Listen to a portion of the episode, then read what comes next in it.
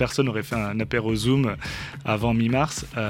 et maintenant, ça devient commun et on en parle comme si c'était quelque chose de normal.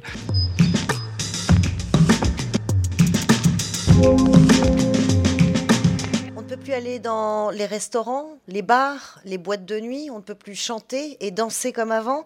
Est-ce que la fête est finie alors qu'on en meurt d'envie? Comment se retrouver, s'amuser? Le monde de la fête nous est peut-être interdit, mais jamais on n'a eu autant besoin de se divertir, de s'amuser, et Arnaud Studer l'a compris. Ces six bars karaoké ont fermé leurs portes, mais il a compris que nous avions besoin de chanter encore et encore, et qu'il fallait continuer, continuer mais autrement. Bonjour Arnaud Studer. Bonjour. Euh, merci euh, infiniment d'être venu nous voir euh, sur Way. Et j'ai tout simplement envie de vous demander, puisque vous êtes le, patron d'une chaîne de bar karaoké, une question que j'aurais eu envie de poser à tous les restaurateurs, tous les patrons de boîtes de nuit, tous ceux qui souffrent en ce moment. Comment vous allez? C'est dur c'est dire. Euh, après, je reste assez optimiste, euh, peut-être de nature. Mhm. Mais euh, non, c'est une période très compliquée, c'est difficile. C'est difficile et, il faut tenir. On va voir comment vous vous tenez. Euh, quelques chiffres, euh, ceci dit, pour euh, des chiffres qui font froid dans le dos. 1600 discothèques en France, plus de 300 qui ont déposé leur bilan. 15% des établissements, des restaurants, bars, discothèques qui pourraient mettre la clé sous la porte. 66% d'entre vous à craindre pour leur survie. Est-ce que vous êtes passé de la difficulté, des difficultés que vous décrivez, à carrément la colère hein, qui maintenant est en train de, monter et de s'exprimer dans ce secteur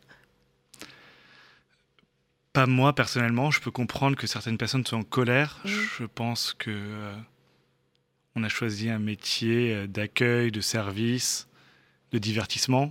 Euh, il y a une crise sanitaire, on est obligé de prendre du recul. Je ne pense pas que ce soit très constructif d'être en colère. Mmh. Ce n'est pas très créateur de valeur d'être en colère. En revanche, de se renouveler, de, de changer, d'évoluer, oui. Euh, bah, c'est ce que vous faites ici en venant partager votre expérience euh, et merci beaucoup. Euh, BAM Karaoké, c'est depuis 2014 quatre adresses à Paris, une cinquième en route, une à Bordeaux, une à Madrid. évidemment, tout a fermé, mais je voudrais que vous nous racontiez comment vous avez réagi. D'abord, en mars 2020, Comment vous avez accusé le coup? Comment vous vous êtes organisé? On doit faire les choses qu'on ne fait jamais, c'est-à-dire fermer nos bars pour une durée euh, indéterminée. C'est des process qu'on n'a jamais mis en place, ça n'avait pas de raison d'exister.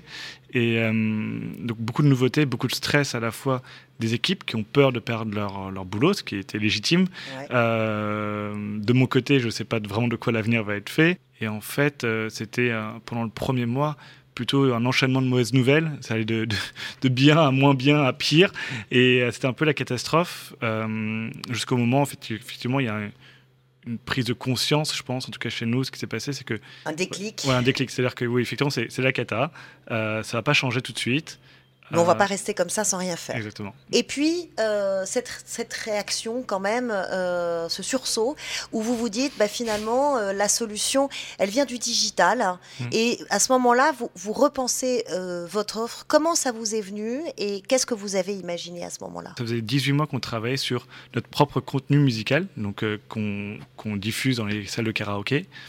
Et euh, on se dit, ben, dans ce cas-là, on va packager cette offre de contenu qui nous coûte euh, beaucoup d'argent à créer, beaucoup de temps, dans une format digital, donc une application euh, que les gens pourront utiliser à la maison pour, le, pour jouer à la maison du karaoké. Et on s'est dit, bon, c'est pas mal ça, mais c'est pas suffisant parce que c'est trop digital et on s'amuse pas encore assez. Et du coup, on s'est dit, bon, on va le coupler à un micro de karaoké. et du coup, on a, on a lancé une offre complète autour d'un micro et d'une application pour avoir une vraie expérience complète de karaoké à la maison. Voilà. Ça s'appelle BAM Karaoke to go. Mm. Euh, c'est un package euh, à 49 euros sur Amazon. C'est ça. C'est bien ça. Avec plusieurs formules d'abonnement. C'est ça. Donc en fait, à 49 euros, vous avez un micro qui vous offre un mois d'abonnement sur l'application. Mais l'application, vous pouvez l'avoir pour 24 heures, euh, une semaine ou un mois pour 5, 7 ou 8 euros. L'idée, c'est d'avoir un prix d'entrée assez attractif euh, pour euh, permettre à tout le monde de le faire parce qu'en fait, tout le monde a envie de s'amuser et tout le monde a besoin, je pense, de libérer un peu de stress. Alors, révolution de votre business model en, quelques semaines à peine. ça suppose, vous racontez que vous avez mobilisé 4-5 personnes à plein temps. énorme mobilisation des équipes, gros, gros enthousiasme aussi. Ça vous a surpris? Oui, oui, parce qu'en fait, c'était un projet qu'on avait, on avait déjà imaginé, on avait déjà eu des idées comme ça, en le mettant en disant on le fera peut-être un jour. C'est bien sûr tous ces projets que vous faites jamais. Et, euh, tout d'un coup, tout s'est mis en branle très facilement, euh, très, de façon très fluide. Et parce qu'en plus, on était 4 ou 5 en interne, il y avait des gens externes, des freelances, tout le monde s'est aligné là-dessus très rapidement. Euh, pour un projet, même, on a eu un peu des idées en avril. En vrai, on avait vraiment décidé de le faire début juillet et il est sorti euh, vraiment live euh, mi-novembre. Donc c'était très rapide. Je pense que parfois, c'est quand on dit que dans la crise, il y a des, des bons moments, des, opportunités. des, opportunités. et des choses qui se font qu'on n'aurait pas pu faire dans d'autres cas. C'est vraiment ce projet un exemple. Donc vous en tirez des, leçons pour l'avenir Vous vous dites peut-être que je ne suis pas obligé de repousser tout le temps mes projets, je peux peut-être plus anticiper C'est-à-dire que c'est toujours la même chose, quand on veut, on peut en fait. Et du coup, si on surpriorise et qu'on met tout là-dedans, et nous, on n'avait pas d'autre choix que de faire fonctionner ça, parce qu'aujourd'hui, c'est notre seul... Euh, euh, revenu potentiel, peut-être mhm. pendant jusqu'à mars ou avril, je ne sais pas quand. Euh, du coup, on n'avait pas le choix que de le faire. Et c'est vrai que peut-être dans la douleur, ce projet sorti, mais il, il, existe, il marche, euh, et, c'est vraiment une question de survie.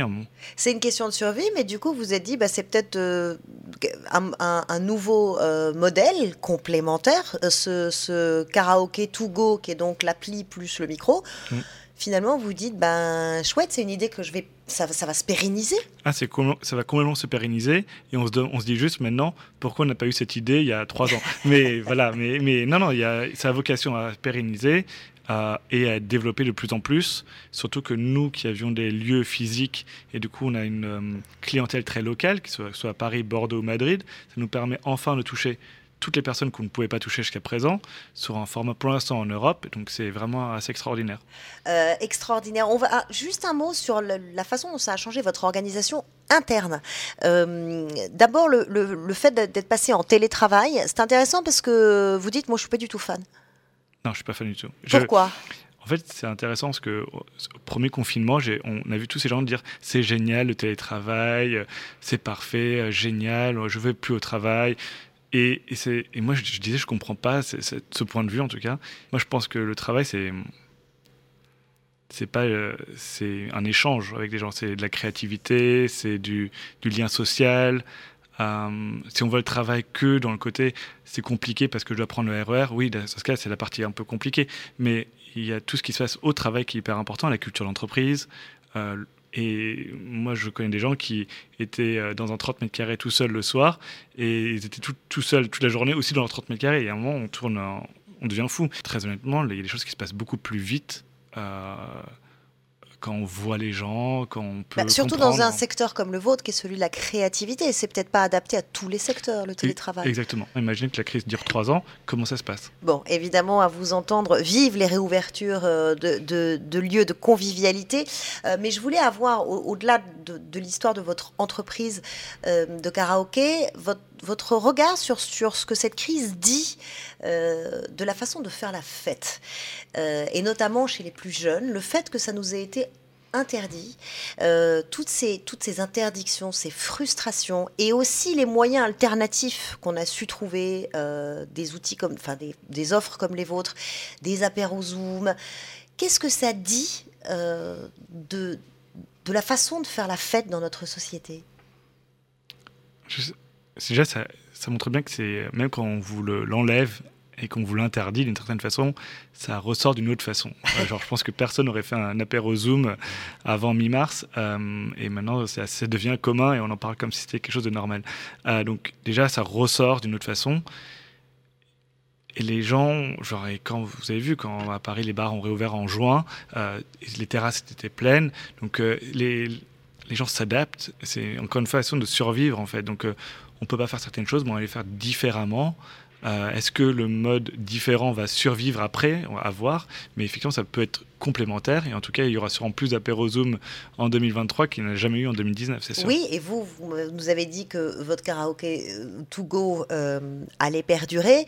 Ça veut dire aussi qu'il y a peut-être certaines tendances euh, qui ont émergé pendant cette crise. Est-ce que vous pensez qu'il y aura des nouvelles façons de consommer, de, faire la fête avec des nouveaux comportements qui pourraient créer des nouvelles opportunités euh, business. Oui, c'est très dur d'imaginer le futur, mais oui, il y a clairement des tendances et il faut se placer là-dessus, même si euh, ce serait trop facile de dire que ça va être comme ça dans l'avenir. Ce sera hybride peut-être Beaucoup plus hybride, je pense. Euh, vous qui, qui, au départ, vous prédestinez à la finance, hein, donc euh, pas du tout au monde. en plus, vous, vous, vous avouez vous-même que vous chantez très très mal. Je chante très très, très faux, mais c'est d'autant plus drôle de chanter faux. mais, ça, donc rien ne vous prédestinait au, karaoké. Vous avez fait la preuve pendant ce, cette crise que vous saviez vous réadapter et en mm. plus mobiliser vos équipes. Du coup, tout, tout, ce parcours, vous dites quoi aux entrepreneurs qui nous écoutent aujourd'hui euh, Vous leur dites euh, finalement, tout est possible Tout est possible. En fait, c'est, euh, je crois beaucoup au, au, travail. C'est assez idiot de dire ça, mais il faut beaucoup travailler, bien réfléchir avant de commencer à travailler, se remettre en question et finalement tout est possible. Rien n'est simple, mais on fait la fête et on chante. C'est quand même le plus important. C'est le plus important. et c'est et c'est ce que et c'est ce que vous avez fait. Euh, vous nous avez permis de continuer euh, à chanter.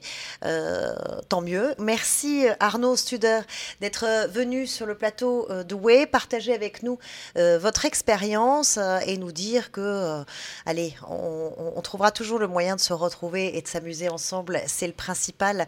Merci pour votre ténacité euh, et votre optimisme. Merci d'être venu sur Way. Merci beaucoup. Merci d'avoir écouté Way of Trailblazer. Si vous avez aimé cet épisode, vous pouvez en parler autour de vous et dès maintenant le partager. Surtout, n'hésitez pas à nous laisser 5 étoiles sur Apple, Google Podcast, Spotify ou encore Deezer. Et si vous avez le temps, nous serons très heureux de connaître votre avis sur l'émission. Merci encore, merci à vous et à très bientôt.